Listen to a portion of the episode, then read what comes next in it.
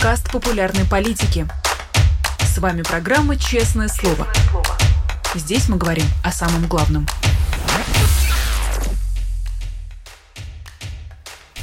Друзья, всем здравствуйте! Вы смотрите канал «Популярная политика». Это программа «Честное слово», где мы общаемся с нашими гостями на самые актуальные темы, нас обсуждаем самые актуальные новости. Меня зовут Александр Макашенец, эфир проведу я. Ну и как только подключились, не забудьте сразу поставить, так сказать, дежурный лайк.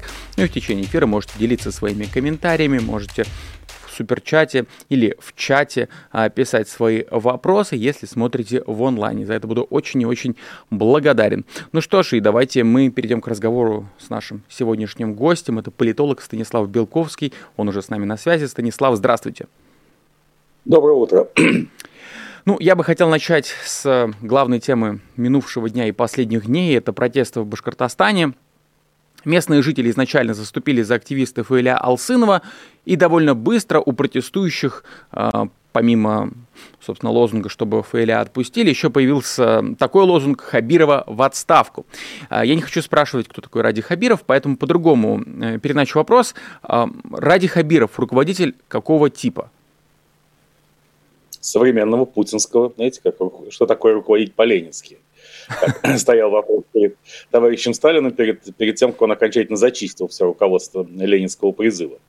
Э, Ради Хабяров – это бывший чиновник администрации президента РФ, потом он возглавлял подмосковный город Красногорск, и куда бы его ни направляла партия, опять же выражаясь терминологией коммунистических времен, он всегда строго следовал негласному уставу путинской, э, путинской системы власти. Самое главное – это нравится боссу, то есть Путину, делать то, что ему нравится.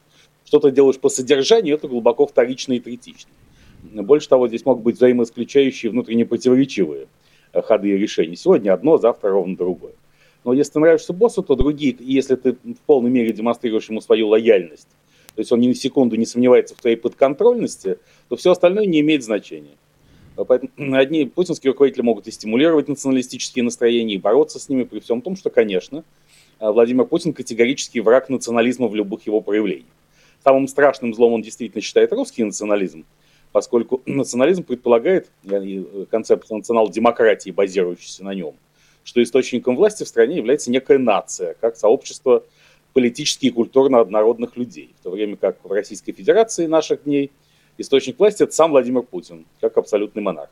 Для него же источником власти служит Господь Бог или некая другая трансцендентная сила, которая явно не обозначается, но так или иначе присутствует. То есть он никем не обязан своей властью, как было сказано в э, предисловии к школьному учебнику по физике советских времен, природа никем не создана, всегда была и будет. Вот так и власть Владимира Путина. Никем не создана, всегда была и будет. Поэтому никакая нация с национализмом и национал-демократией ему не нужны ни в большом, ни в малом, ни, ни в национальных республиках. Поэтому, конечно, то, что произошло, всегда традиционно напрягает Владимира Владимировича и всю, всю его властную систему. Впрочем, я думаю, что Ради Хабиров едва ли пострадает по этой причине если он не обидит кого-то из важных, влиятельных людей э, в окружении Владимира Путина, то он тоже, как и сам Путин, может править на Башкирии вечно.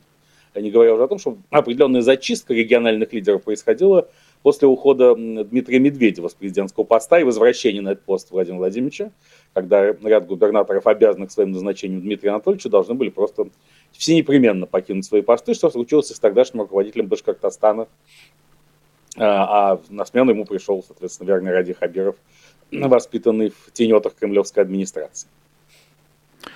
И как резюме можно сказать, что эти протесты Радио Хабирову сейчас не угрожают никак. Его аппаратной ситуации не угрожают. Э, за подавление протестов отвечают силовики, которые замыкаются на Москву с тех пор, как еще 20 лет назад Кремль лишил э, региональных руководителей влияния на, существенного влияния, скажем так, на силовые структуры. Эти силовики, как мы видим, занимают позицию достаточно компромиссную, как и э, во всех аналогичных ситуациях. Еще, если помните ситуацию с э, таким мини-бунтом, нано-бунтом футбольных фанатов в 2010 году в Москве, после убийства болельщика Егора Свиридова, когда 10 тысяч человек вышли на Манежную площадь, тогда еще никто не знал, что будут Болотные площади и проспект Сахарова с десятками, сотнями тысяч. Но, но Болотные и Сахарова были разрешенные протестные акции. А акция на Манежной была не разрешена. И несмотря на то, что Владимир Путин был крайне озабочен происходящим и даже лично ездил на могилу Егора Свиридова, чтобы все утихомирить, вы согласитесь, на мемориале Бориса, на могиле не Бориса Немцова, например, он не, не побывал никогда и вряд ли когда-нибудь туда соберется. А, все равно, так сказать, силовики, с одной стороны, проявляли жесткость, с другой определенные компромиссные отношения, боясь разрастания протеста. Это точно так же, как, например, во время массовых выступлений в Хабаровске, Э, когда посадили губернатора Сергея Ивановича Фургала. И, э, причем тактика, э, логика действий путинских силовиков всегда одна и та же. Сначала спустить протест на тормозах, а потом нейтрализовать, арестовать или как-то еще выключить из игры неформальных лидеров этих протестов. Так будет и сейчас. Главное сейчас не допустить массовых столкновений, потом, когда люди разойдутся, наиболее активные протестующие, с ними что-то случится по силовой линии.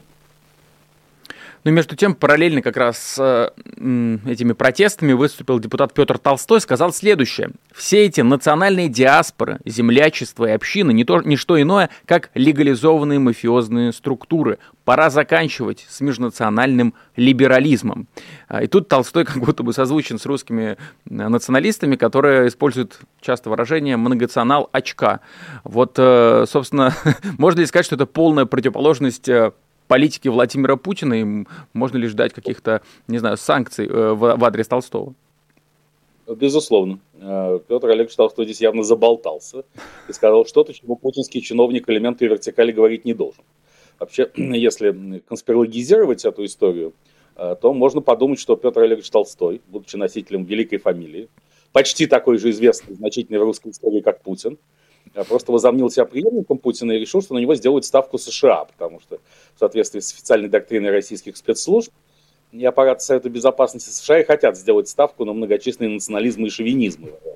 В первую очередь на русский национализм и шовинизм, тем, чтобы развалить путинскую РФ и в итоге взять ее под контроль под частям вместе с крайне нужными им природными ресурсами Российской Федерации. Поэтому почему бы не предположить, что США делают тайную ставку на Петра Толстого?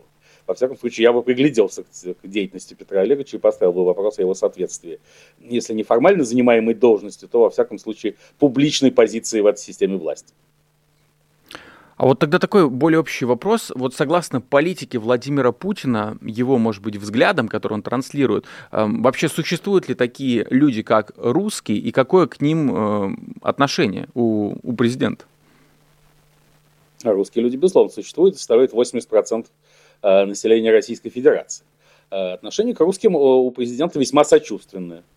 Он считает их детьми, как, впрочем, все граждан Российской Федерации. Здесь я не, мне не кажется, что есть какое-то, не представляет, что есть какая-то разница по этническому признаку, которые сами не знают, чего они хотят, которых надо воспитывать, и ни в коем случае не давать им в руки никаких лишних орудий реализации их прав, из которых ключевым орудием являются деньги, конечно. Э, деньги детям точно не игрушки, поэтому э, РФ была единственной страной, единственной из крупных и относительно финансово состоятельных стран, которая не раздавала вертолетных денег во время эпидемии COVID-19, не снижала налоги, а повышала.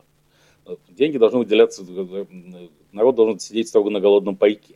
Но русские особенно опасны для режима типа путинского, потому что их много. Всякий локальный этнический национализм, башкирский, татарский, аварский, лезгинский э, или еврейский в еврейское ООО, где евреев осталось примерно 1% населения. В общем, в принципе, достаточно легко нейтрализовать, в том числе с помощью силовых структур. И политических структур, и силовых. А вот если русские вспомнят о своем национальном самосознании, о том, что им причитаются права и свободы, здесь с этим будет несколько сложнее. Поэтому любой русский национализм всегда был главным объектом гонений со стороны Кремля при Владимире Путине. Это нисколько не противоречит тому, что Путин иногда клялся в верности русскому народу, православию и всему прочему, но он всегда это делает по ситуации. Не случайно там несколько месяцев назад поползли слухи, что он принял ислам. А, эти слухи ходили из фан-клуба спецоперации Z и соответствующих шагов, потому что он сделал несколько ярких таких шагов навстречу исламскому МРФ, исламскому миру вообще и неформальному своему представителю в контактах с частью исламского мира Рамзану Ахматовичу Кадырову. Когда Путин, вот когда Путин произносил свою мантру, в, там, год, когда это было, более года назад, о том, что я русский, я еврей, я лезгин, я тат, это калька со сталинских определенных высказываний, без, бесспорно, но в значительной степени это так. Путин, путинский человек не имеет отечества, да, потому что он, он должен подчиняться только одному, э, Владимиру Владимировичу Путину, его абсолютной монархии. И поэтому любая, любая самоидентификация человека за пределами этой абсолютной монархии для этого типа власти вредна и опасна. Поэтому русский должен существовать чисто формально. Ну, еще украинец является русским, поскольку в представлении Владимира Владимировича Путина, поскольку это повод для агрессии против, против Украины. Но и то, э, сказать, он должен оставаться русским до тех пор, пока это не противоречит идее тотального подчинения и отдачи всего самого себя Владимиру Владимировичу Путину и э, олицетворяемому ему типу власти.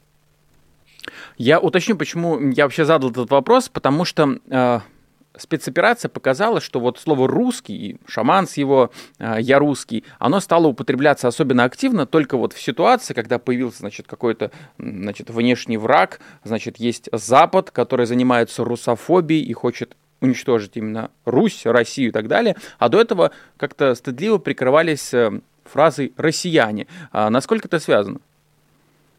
Ну, россиянин термин ельцинских времен, 90-х годов 20 века, от которого Владимир Путин сразу стал уходить.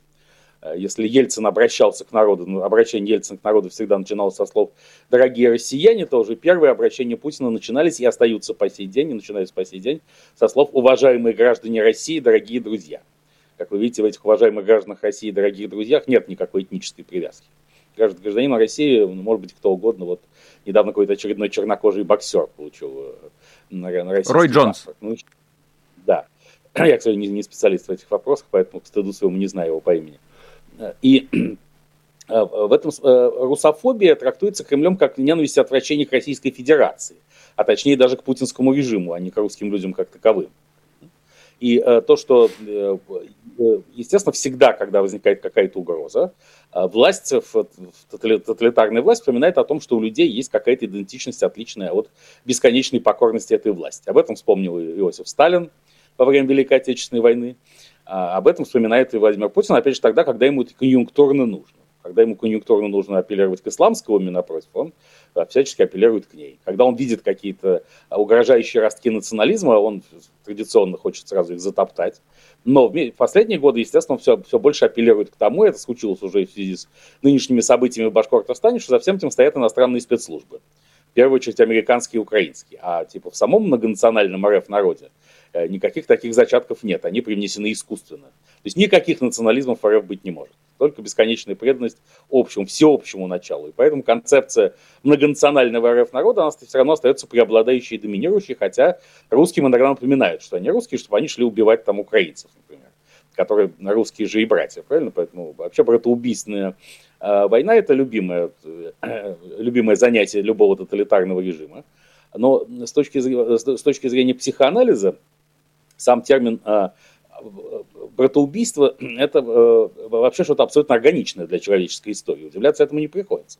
Фактически человеческая история началась с убийства брата братом, да, Авеля Каином. И в этом смысле тяготение к убийству брата есть проявление, одно из проявлений дипового комплекса, когда человек э, обижается на отца, что тот недостаточно к нему благосклонен, и убивает брата-конкурента. Во многом это есть э, глубинная психологическая подоплека войны РФ против Украины – ШРФ очень обиделась, Путин очень обиделся, что э, глобальный отец Соединенных Штатов Америки благосклонен к Украине, принимает ее дары и одаривает ее милостями, а к нему Путину не благосклонен. Вот поэтому нужно было брата обязательно убить, от чего он не перестает быть братом. Потому что, напомню, всегда именно братская конкуренция, она самая жесткая и есть. Ну, слушайте, раз уж мы вспомнили фрейдистскую концепцию Эдипового комплекса, вот э, еще одна любопытная тема, тема туалетов в последнее время очень тревожит российских э, значит, руководителей. Сначала Беглов, практически произнес, что российские военные сражаются за то, чтобы в России не было гендерных, гендерно-нейтральных туалетов. Потом и Путина туда же а, понесло, и он вот начал говорить, что, вы знаете, вот из Европы люди возвращаются как раз, а, когда видят, что существуют гендерно-нейтральные туалеты. А, это то, что в психологии принято называть гиперфиксацией, или как это можно объяснить? Да, ну, просто хочу заметить, что это концепция комплекса не, по, не фрейдистская, а постфрейдистская. Так сказать. Фрейдистская, ну, прошу прощения, да-да. На всякий случай. Знаете, вы знаете, как зовут боксера, а я хочу похвастаться чем-то другим. Хорошо. Чтобы не ударить в грязь лицом. Вот, конечно, безусловно. Это отражение так называемого анального типа характера, который присущ Владимиру Владимировичу Путину. А поэтому вообще тема туалетов э, его беспокоила всю жизнь. Мы помним, что первый мем, который сгенерировал тогда еще кандидат на президентский пост Владимир Путин, это мочить в сортире. Поэтому вот сортир это что-то очень важное для Владимира Владимировича, потому что э, для него это такая э, территория глубокой тайной сексуализации. А, потому что, может быть, в детстве он подглядывал там за девочками, где-то что-нибудь, что-нибудь такое, это все отложилось неизгладимо в его бессознательном.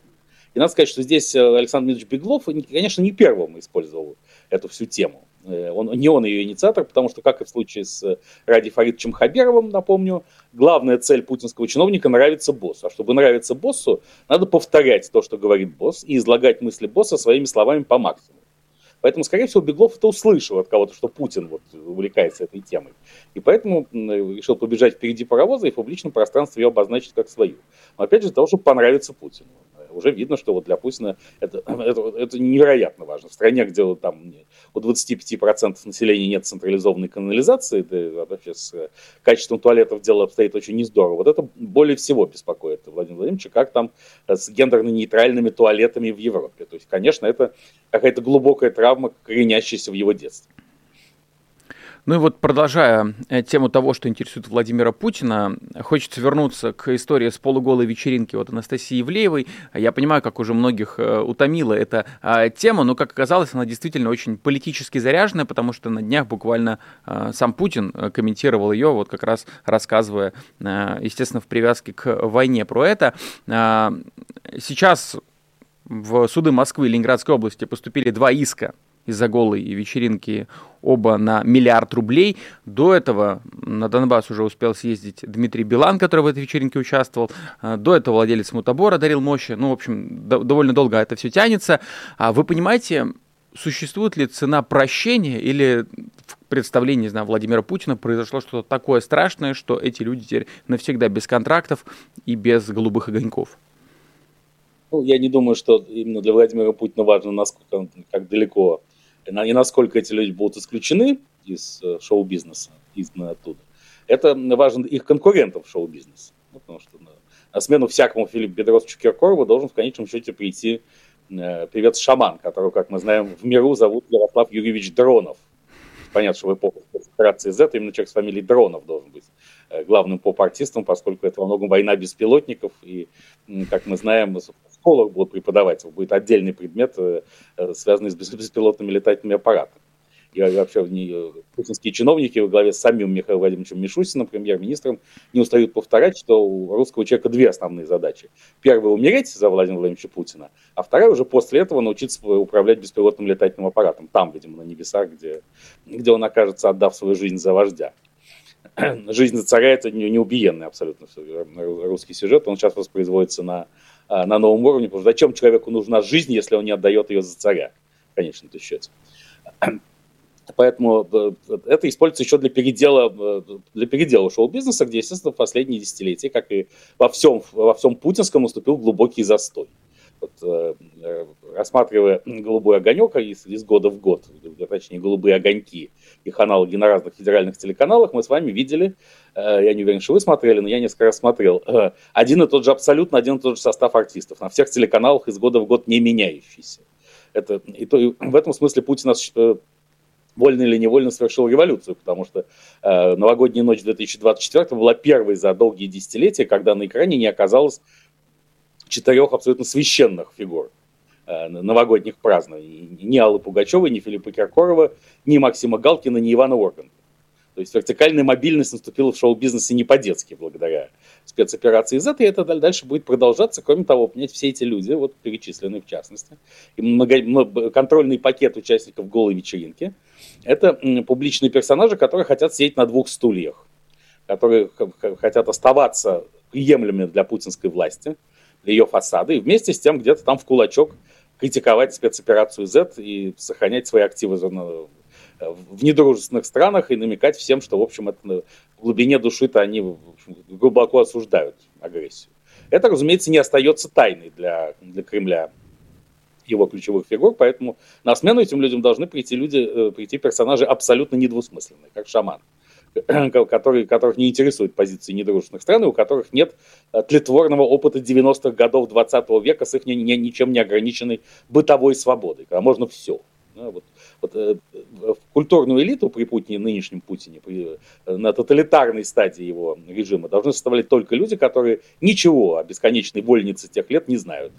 Ни, ни, ни фактически, ни теоретически.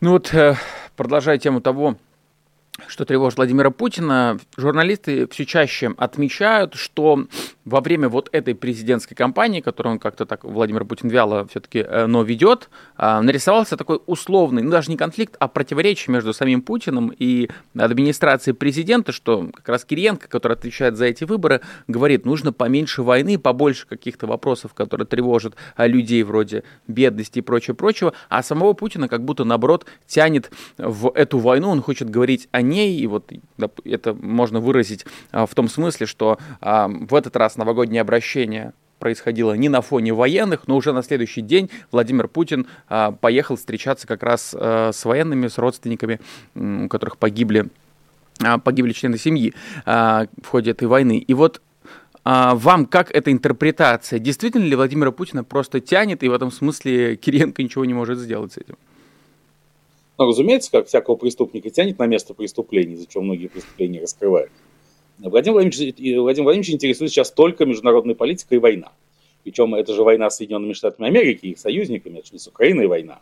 И это действительно мировая война, по моей классификации, четвертая мировая, которая в официальной трактовке Владимира Путина, в которой он сам, естественно, поверил, поскольку маска всегда прирастает к лицу, это война оборонительная. Это они хотели уничтожить РФ, а РФ для того, чтобы не дать им себя уничтожить, эм, осуществила спецоперацию Z в Украине и вообще делает все, что она делает, закручивает гайки, изгоняет из э, страны или отправляет по тюрьмам любых и всех людей, не согласных с войной и тоталитаризмом и так далее. Поэтому, э, как говорится, Путин здесь не действует по принципу известного анекдота «надо себя заставлять». Он себя не заставляет. Он говорит только о том, что ему интересно в ходе этой кампании. И теперь, когда относительные неудачи на фронтах конца 2022 года сменились относительными удачами конца 2023, когда оказалось безрезультатным контрнаступление вооруженных сил Украины, Путину приятно говорить об этом он купается в атмосфере этого успеха. И даже приехав на мероприятие, э, как называлось, «Малая Родина», «Малая Родина. Сила России», посвященная проблемам муниципальных образований, он три четверти времени говорил совершенно не о проблемах муниципальных образований, не о тяжелой ситуации с отоплением, с э, дотла изношенной жилищно-коммунальной инфраструктуры. Он говорил по-прежнему об Украине, США, войне и так далее, и так далее. Потому что, ну, э, он, он, это, собственно, опять же, с точки зрения психоанализа, это не только объяснимо, но и вполне логично. Человек всегда говорит о том, что его интересует прежде всего. Вот э, вы наверняка, когда брали интервью у разных людей, включая в том числе вашего покорного слугу, вы могли mm-hmm. обратить внимание, что вы задаете вопрос, а человек совершенно не обязательно отвечает на него он начинает говорить о том, что у него накипело и наболело под предлогом ответа на ваш вопрос. Вот так и ведет себя Владимир Владимирович, создавая, конечно, известные проблемы тем самым администрации президента, которая хочет давать понять всем, что войны никакой нет, есть обычная мирная жизнь. Ну, сказать, совершенно спокойно, а где-то там на периферии что-то что происходит, но это героические бойцы, там спасают родину, там американская агрессия, война идет, опять же, выражаясь терминологией советских времен, малой крови на чужой территории. Хотя, с другой стороны, вроде как эта территория уже объявлена нашей, своей, поэтому война идет на аннексированной территории, то есть на так называемых новых регионах. Эта диалектика слишком для нынешней власти сложная, она не будет в нее погружаться. Она всегда готова предъявлять э, народу взаимоисключающие внутренние противоречивые конструкции, ничего страшного в этом нет, поскольку кто там будет додумываться до этого. Но опять же, эффективность администрации президента и непосредственно кремлевского куратора внутренней политики Сергея Выделенча Кириенко будет определяться Путиным, исходя из результата президентских выборов где действующий президент должен получить чуть больше 80% голосов. И, скорее всего, он их получит, а значит, все хорошо, независимо от того, каким путем достигнут этот результат, кто и что как делал во время предвыборной кампании. А как вам прогноз, что Кириенко в связи с его вот э, с его настойчивыми попытками все-таки говорить не про войну и заставить Путина говорить не про войну, он может свой пост потерять, и Путин его заменит на более провоенного чиновника? Пока слабо в это верится, во-первых, потому что Сергей Выделенович абсолютно э, опытнейший аппаратный игрок, который прекрасно знает, что надо делать и чего делать не надо. И в качестве менеджера э, тоталитарной системы внутренней политики он зарекомендовался с точки зрения Владимира Путина вполне хорошо. То есть честных претензий к нему нет, а мы знаем, насколько инерционной является кадровая политика Путина, где люди не меняются десятилетиями независимо от результатов даже их трудов, потому что если они подконтрольны и в этом смысле эффективны, то зачем их менять? Э, лет 15 назад, это был, когда Медведев был президентом, да, мне кажется, Владимир Владимирович э, ну, по этому поводу написал программную колонку в журнал «Русский пионер», э, главный редактор которого любимый журналист Путина Андрей Иванович Колесников, поэтому, собственно, Путин и зашел до того, чтобы дать свою колонку русскому пионеру.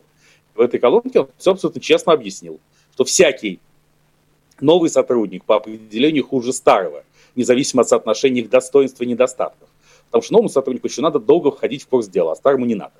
Но самое главное, что Сергей Владимирович Кириенко в данном политико-аппаратном раскладе играет не сам по себе. Он не отдельный самостоятельный субъект.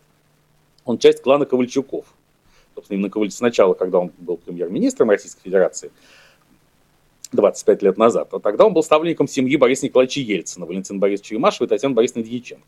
Но потом он вовремя сориентировался и перешел от ветхой семьи Ельцина к Ковальчукам, которые сделали сначала его главой Росатома, а потом оставили на нынешнюю позицию, поскольку по неформальному распределению обязанностей между кланами в путинском окружении за Ковальчуками закреплены вопросы науки, медиа, атомной энергетики и внутренней политики. Ну, поэтому, значит, э, не, э, собственно, Ковальчук, за это отвечают, за эту позицию скорее Ковальчуки, чем лично Кириенко. Поэтому вероятность его замены после президентских выборов я оцениваю как небольшую. Ну и между тем, на днях издания «Медуза» а автор Андрей Перцев писал, что якобы в администрации президента есть мысль дать второе место Леониду Слуцкому, причем не с помощью фальсификации по итогам этих выборов, а чтобы вложиться в рекламу и как-то раскрутить максимально этого кандидата. Вот э, на ваш взгляд, с точки зрения просто политехнологической, насколько это избираемый кандидат хотя бы для второго места? Если рассуждать в категориях публичной демократической политики, то не избираем совсем. А, но мы же говорим не об этом, а о том, какие, какими административными решениями те или иные кандидаты получат э, свои позиции. Мне кажется, что тут несколько преувеличено стремление Кремля э, сделать из Леонида Эдуардовича Слуцкого звезду, потому что ну, какая в конце концов разница? Все эти кандидаты получат единицы процентов голосов, в том числе и Николай Михайлович Харитонов, представляющий Коммунистическую партию Российской Федерации. Но, конечно, я сам, как политтехнолог на пенсии, политконсультант в отставке, уже давний могу там из своего карьерного гроба, э, так сказать, дать пару глухих советов э, Леониду Эдуардовичу Слуцкому Кремлю, если он действительно заинтересован в его раскрутке, в чем я сомневаюсь. Я думаю, что э, знаете, на фоне вот главного героя, который получит 80+, все остальное не важно. Это, что называется, пределы статистической погрешности. Именно поэтому КПРФ выдвинул Харитонова, потому что его совершенно не жалко. А в такой роли откровенного мальчика для бытия и клоуна выставлять э, Геннадия Андреевича Зюганова было бы неправильно для Компартии. В этом смысле Слуцкий это совсем не Жириновский. Перед ним у Кремля нет никаких э, существенных обязательств, и тянуть его за уши никуда и не надо. Он должен сказать спасибо за то, что э, Кремль помог ему избавиться от внутренней конкуренции в ЛДПР, так называемых миньонов Жириновского, молодых мальчиков, э, которые нравились покойному Владимиру Вольфовичу, которые считали, что партия ЛДПР принадлежит по заслугам скорее им, чем Слуцкому. В теперь партии нет. Их даже лишили депутатских мандатов. Да, поэтому все это Кремль Слуцкому преподнес на блюдечке с голубой каемочкой, теперь сам закрепив его единоличное руководство ЛДПР, что уже, чего уже вполне достаточно. Но надо вспомнить о том, что хотя Россия страна не футбольная, все равно несколько миллионов футбольных болельщиков РФ есть. И они вполне могут перепутать Леонида Эдуардовича Слуцкого легендарным футбольным тренером Леонидом Слуцким, который возглавлял сборную РФ. И просто нужно расклеить плакаты кандидатов в президенты Леонида Эдуардовича Слуцкого с лицом другого Слуцкого. Естественно, получив его предварительное рассуждение, избиратель будет думать, что он голосует за слуцкого тренера. Тем более, что когда сборная РФ опростоволосилась на чемпионате Европы э, какого 2016, если не изменяет память года, когда в, ночью к, в гостиничный номер к Слуцкому пришли футболисты, они все вместе сформулировали базовый слоган, который можно использовать э, в этой кампании «Мы говно». Вот мне кажется, что плакаты с тренером Леонидом Слуцким и слоганом «Мы говно» и логотипом ЛДПР принесут Леониду Эдуардовичу Слуцкому совершенно нежданные 2-3% голосов сверхплана. И при, при том ему можно, в принципе, э, как бы компанию не вести, просто ограничиться этими публикациями Что и нет, вообще не... Нет, просто можно по телевизору, да, во-первых, Леонид Слуцкий, который я вот забыл, как его отчество, к стыду, поэтому я его не называю. А я проверю сейчас. Да. Значит, он, э, сейчас они ведут очень популярный подкаст с э, футболистом Артемом Дзюбой, то есть тем самым уже осуществляется тем самым, поскольку все будут думать, что это тот Слуцкий, то и подкаст Дзюба, и вообще любые, любые показы Слуцкого тренера, всякие флешбеки из прошлого и так далее. Все это будет работать тем самым на компанию кандидата ЛТДПР и сделать ее максимально успешной. Леонид Викторович, я вот уточнил. Леонид... А, и Леонид Эдуардович у нас вот два, так сказать. Леонид Эдуардович, я помню, вот Леонид Викторович что-то, так сказать. Видите, как ну, устроен как только человек ушел из, э, из больших начальственных должностей в футболе, тут простой болельщик забывает его отчество. Как сказал Иосиф Александрович Бродский, великий русский поэт, свобода – это когда забываешь отчество у тирана. О, Любопытно. Но между тем Леонид Викторович, видимо, э, предусмотрительно уехал в Китай тренировать местные футбольные клубы, видимо, чтобы, так сказать, освободить поляну для э, своего тезки. Клубы один, один единственный клуб, но это же не мешает как раз ему из, из братского и дружественного Китая помочь э, полному тезке успешно выступить на президентских выборах. Ну и между тем, вот предлагаю вам мысленный эксперимент. Допустим, Владимир Путин до 17 марта успеет что называется, сыграть в ящик неожиданно. А кто в таком случае, на ваш взгляд, победит из кандидатов, которые уже до выборов допущены, на ваш взгляд? Ну, э, я все-таки исхожу из предположения, что второе место в общем зачете займет Николай Михайлович Харитонов. А, хотя неожиданно со стороны представителей иногентского сообщества, то есть моих собратьев по статусу и классу, я слышу предложение голосовать за господина Дованкова, представителя партии «Новые люди». А, это, это довольно забавно. Я, конечно, не хочу сказать, что за такими предложениями стоят какие-то корыстные интересы, но я просто не могу найти никаких других аргументов для того, чтобы предлагать э, голосовать за Дованкова. А, то есть большего фейка, по-моему, чем партия новые, новые люди, в принципе, придумать невозможно. Потому что у КПРФ, ЛДПР есть хоть какая-то история в политике, которая их не оправдывает, но хоть делает их от, отчасти трогательными. А у новых людей нет и этого. Это такой политтехнологический конструкт Кремля уже на живую нитку с затеянной уже в разгар жесткого путинского а, авторитаризма. Но, но пока что все-таки Николай Михайлович, э, э КПРФ сохраняет систему организации на местах, определенный остаточный электорат, и, так сказать, если будет, опять же, применен принцип умного голосования, как больше всего насолить Владимиру Владимировичу Путину, то э, голосование за Харитонова представляется самым очевидным, поскольку все-таки Леонид Эдуардович Слуцкий у тех, кто отличает его от Леонида Викторовича Слуцкого, э, больше ассоциируется с сексуальным харасментом и, и соответствующими скандалами. Э, и, в общем, с голой вечеринкой в конечном счете, что -то тоже не увеличивает его шансы. Но если Владимир Владимирович, что будет в случае, так сказать, того, о чем вы сказали, если э, Владимир Ильич не выйдет из холодильников какое-то утро народу, то совершенно мне понятно, что будет. А, до выборов об этом не будут объявлять, и он снова он останется президентом Российской Федерации. А если, то есть получив свои 80 э, плюс процентов голосов, э, никто не допустит никакого другого избранного президента, кроме него. А если все же потом будет принято решение признать, что Владимир Владимировича нет с нами, и он в лучшем из миров, то президентом станет Михаил Владимирович Мишустин по Конституции, и будут новые выборы.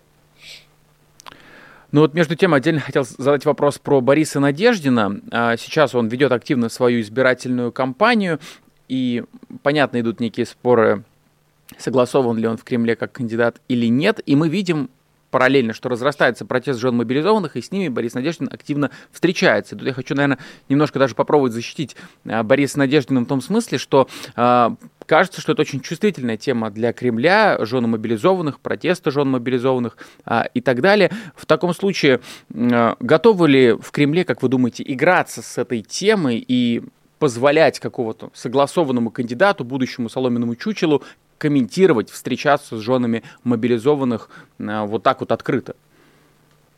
Ну, во-первых, мы скоро об этом узнаем. Если зарегистрирует Борис Борисович, значит он кремлевский кандидат. А не, не, если он не кремлевский кандидат, его, конечно, не зарегистрируют.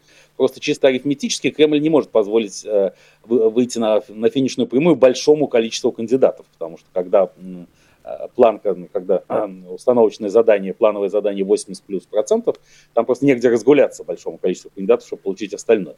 Тем больше действительно проблематика судеб мобилизованных э, актуальна и для сегодняшней РФ. Все-таки это болеть больная тема, особенно с учетом нависающей угрозы новой мобилизации после президентских выборов. Чувствительна она и для Владимира Путина, поскольку, опять же, он, он очень хочет, чтобы война оставалась где-то там вдалеке, там вдали за рекой и за бугром, а не в каждом доме. Соответственно, уважаемые украинские партнеры преследуют ровно обратную цель. Объяснить недорогим россиянам, что война – это то, что их будет касаться в, абсолютно в обыденном режиме в ближайшие годы. А, что называется онлайн и офлайн тоже.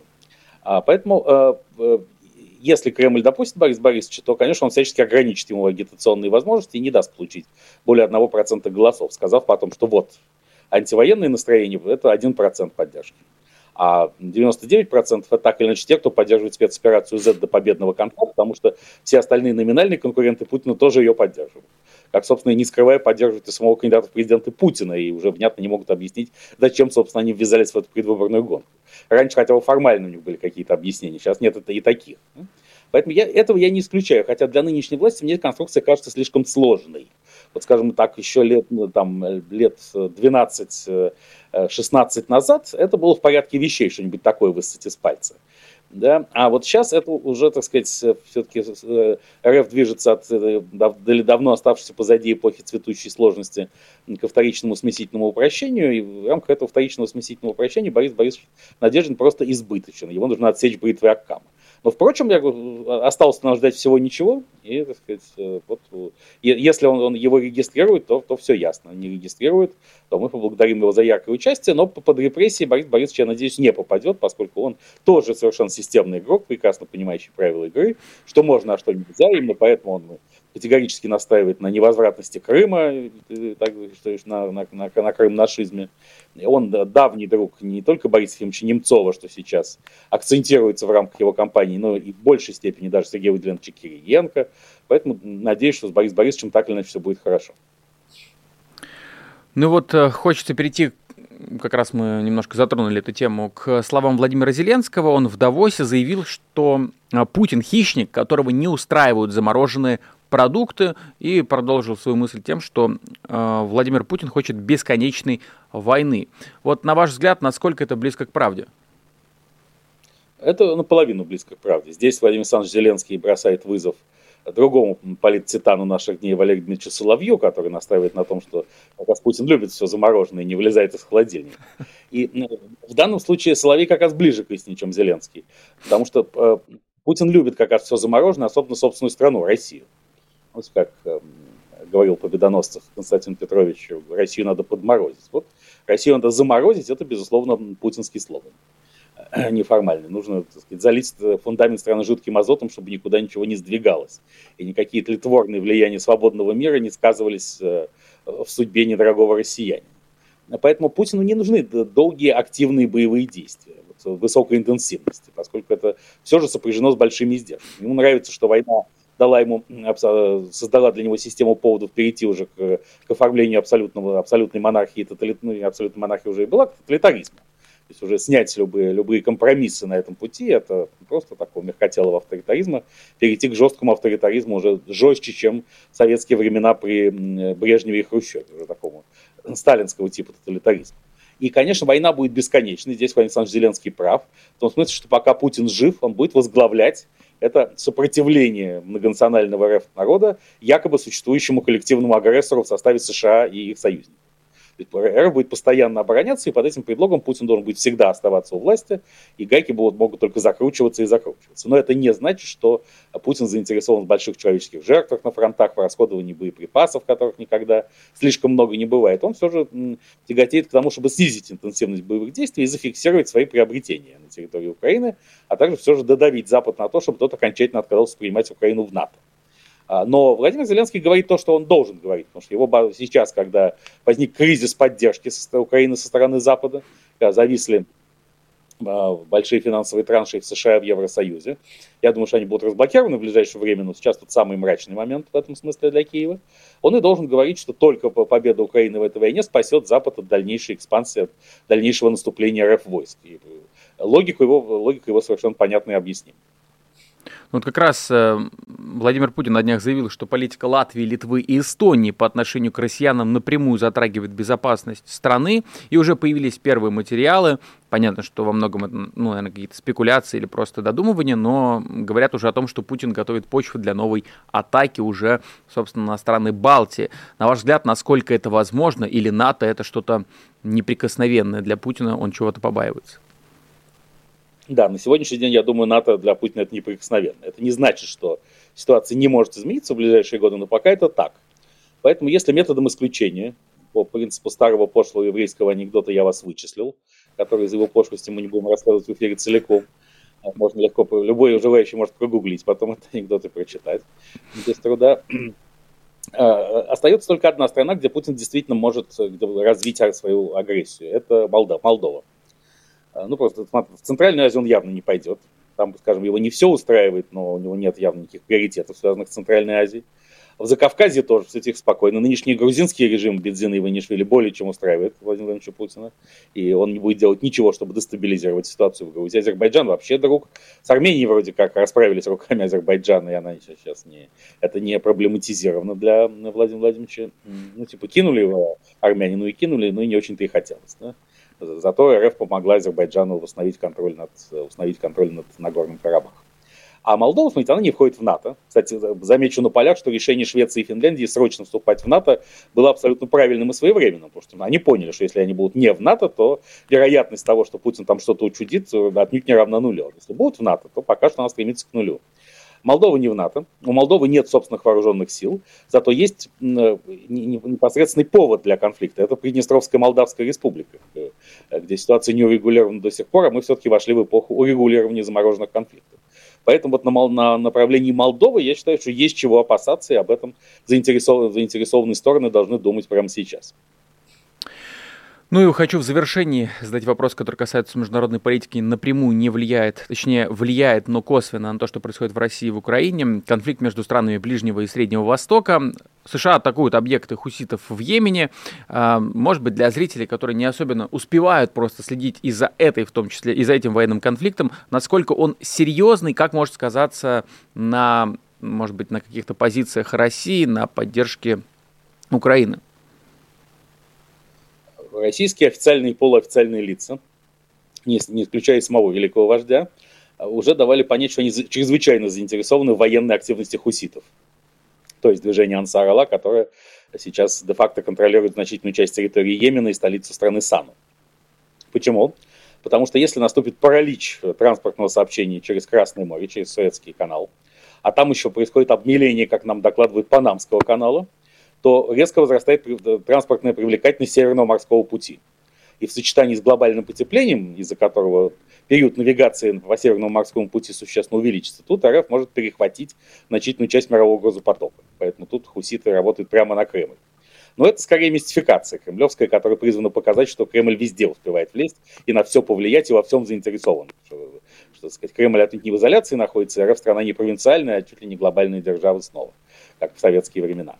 А по смыслу хуситы, то есть Ансарала, хотят собственной легализации в качестве власти в Йемене.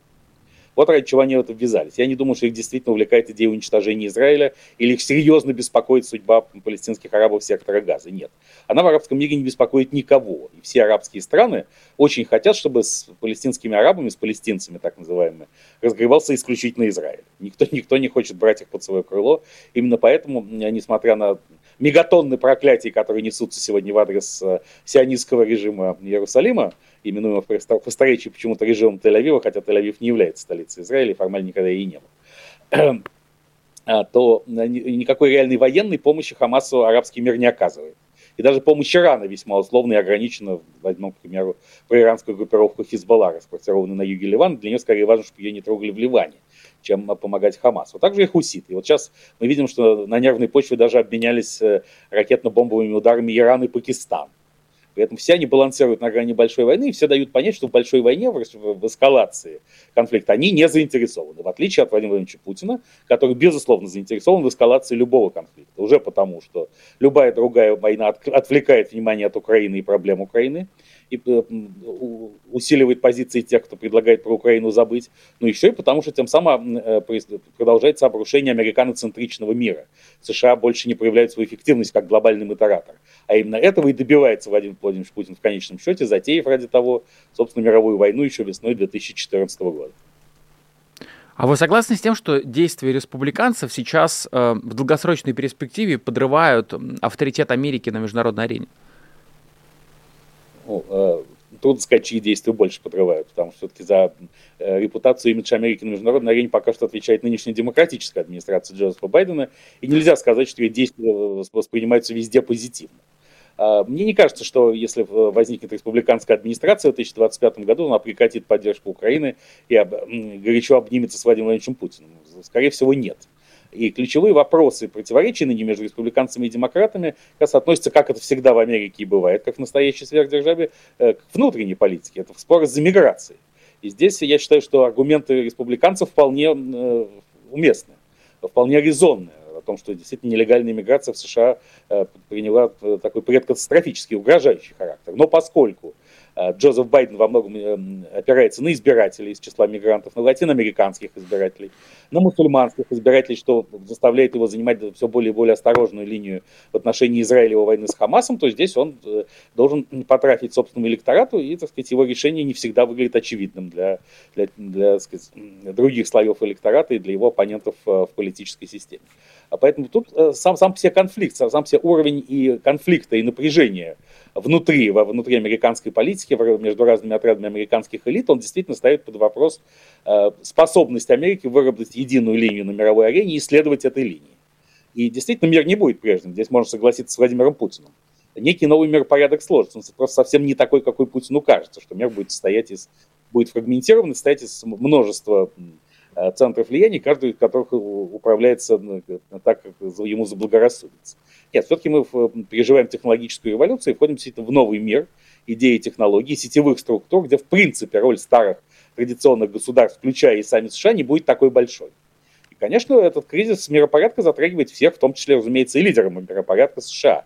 Потому что кто же, как не, не э, главный столб этого миропорядка, должен больше всего страдать от того, что с этим миропорядком происходят тектонические сдвиги. Давайте в качестве резюме последний вопрос задам. А, выходит, э, не так страшен Трамп, как его малюют, может быть, и не будет э, сразу отказа финансовой помощи Украине, если он неожиданно выборы, точнее, ожидаемо выборы выиграет? Ну, во-первых, я бы не стал забегать вперед и утверждать, что Трамп уже в Белом доме, потому что не будем забывать, что несмотря на высокий рейтинг в республиканских средах, в первую очередь, да, а у, у Дональда Трампа э, большой антирейтинг по всей Америке, и в этом смысле он по-прежнему остается самым удобным для Джозефа Байдена соперником. Вот если на выбор от республиканцев выходит, например, тандем Ники Хейли и Рональда Де Сантиса, некой комбинации кандидатов в президента и вице-президента, это для Байдена гораздо хуже. Потому что, во-первых, у них нет антирейтинга Трампа, а во-вторых, они молодые. Ники Хейли 52, Де Сантиса, по-моему, 50 еще нет. Да, и этим они качественно и кардинально отличаются от Джозефа Байдена. Трамп в этом смысле, хоть он и не выглядит глубоким стариком, но все равно ему уже тоже под 80. И здесь апеллировать к, к тому, что он молод и красив по сравнению с своим соперником, он не сможет. Поэтому э, как раз может быть участие именно Трампа в выборах и выгодно э, нынешнему хозяину Белого дома, который с более высокой вероятностью проиграет, если у него будут молодые соперники, республиканцы. Но а, мы, у нас есть опыт уже предыдущего президентства Дональда Трампа с 2017 по 2021 год. Что же мы там видим? Мы видим какие-то катастрофы, снятие санкций с РФ? Нет было допол... пусть и вяло, но вводились дополнительные санкции. Именно Трамп э, ввел санкции против Северного потока 2, который Джозеф Байден потом отменил. Да, он их отменил не ради Путина, а ради Ангела Меркель, но тем не менее. Одним из выгодоприобретателей этого решения бесспорно стал Крым. Именно Трамп объявил хуситов Ансаралу террористической организацию, Джозеф Байден отменил это решение Дональда Трампа. Именно Трамп прекращал финансирование всяких паразитических и контрпродуктивных международных структур, типа Всемирной организации здравоохранения Байден вернул все назад. Наконец, именно Трамп совершил э, важнейший э, международно-политический прорыв, выступив модератором так называемых соглашений Авраама между Израилем, Объединенными Арабскими Эмиратами и Бахрейном, а потом к этим соглашениям добавилась Марокко и частично Судан, показав путь не только к ближневосточному регулированию, мирным абсолютно путем, путем дипломатических маневров, без каких-то ни было задействований крупных войск, а, но и к, вообще к новому формату отношений христианского и исламского миров. И Израиля тоже как государство, э, воплощающего определенные религиозные ценности. Поэтому то, что делал Трамп как президент, э, вызывало неприятие в первую очередь его личностью, абсолютно антисистемной, перпендикулярной политическому истеблишменту США, но не теми решениями, которые он принимал как таковые. Когда Трамп э, говорил о, о возможности выхода США и НАТО, он тем самым давил просто на, евро, на европейских членов НАТО, пытаясь заставить их увеличить военные расходы до 2% ВВП. Э, подчеркиваю, что США не, не должны кормить НАТО единолично. А, собственно, потом, когда Трамп ушел от власти, эстафету подхватил его мнимый друг Владимир Владимирович Путин, который со своей войной в Украине заставил такие членов НАТО увеличивать военные расходы до тех самых 2% ВВП и дольше. Поэтому никакой катастрофы при Трампе один мы не наблюдали. Другое дело, что, конечно, есть существенные вопросы к э, кандидату, эм, к этому кандидату в президенты с его попыткой э, объявить не фейковыми значит, выборы 2020 года, непонятной роли в организации шторма Капитолия в январе 2021 года и вообще с тем, что он идет на выборы во многом обуреваемый местью тем людям, которые не, не дали ему остаться на второй срок в 2017. А всегда, когда политик движим местью, ничего хорошего от него ожидать не приходится. И в этом смысле, конечно, к Трампу вопросы есть. Недооценивать угрозу трампизма тоже нельзя. Ну что ж, за этими предстоящими выборами тоже будем а, следить. Политолог Станислав Белковский был в нашем эфире, за что вам, Станислав, огромное спасибо. Большое вам спасибо, всегда с вами. Ура! А, увидимся еще обязательно в других эфирах программы «Честное слово». Ну и, друзья, Спасибо большое, что смотрели этот эфир. Я вижу, довольно много людей смотрят нас в онлайне, за что отдельное спасибо. И не забудьте поставить лайк, если понравился этот разговор. Если смотрите в записи, напишите свой комментарий, дайте какую-то обратную связь. Можете задавать вопросы и на будущее, и пользоваться различными способами поддержки программы э, «Честное слово» и вообще канала «Популярная политика». Например, можно перейти по QR-коду, который сейчас у вас есть на экранах, наводите телефон, переходите по ссылке, и там вас выкидывают на платформу Patreon. Вы можете выбрать, какая программа вам нравится на популярной политике больше всего и поддерживать конкретно ее. Сегодня я веду программу «Честное слово», поэтому можете ее поддержать, если вам нравятся такие долгие обстоятельные разговоры с, со спикерами. Сегодня мы протесты в Башкортостане обсудили, и предстоящие выборы в России, поговорили в том числе и про про Дональда Трампа и про, а, про США. То есть, в общем, довольно такой большой был разговор. Поэтому, если нравится такой формат, обязательно поддерживайте нас на платформе Patreon. Уже есть люди, которые нас поддерживают. Их имена появились на экране несколько секунд до, до этого. За что вам, друзья, большое-большое спасибо. На этом сегодня все. С вами был Александр Макашенец. Увидимся. Вы слушали подкаст «Популярные политики». Мы выходим на Apple Podcast, Google Podcast, Spotify и SoundCloud. А еще подписывайтесь на наш канал в YouTube.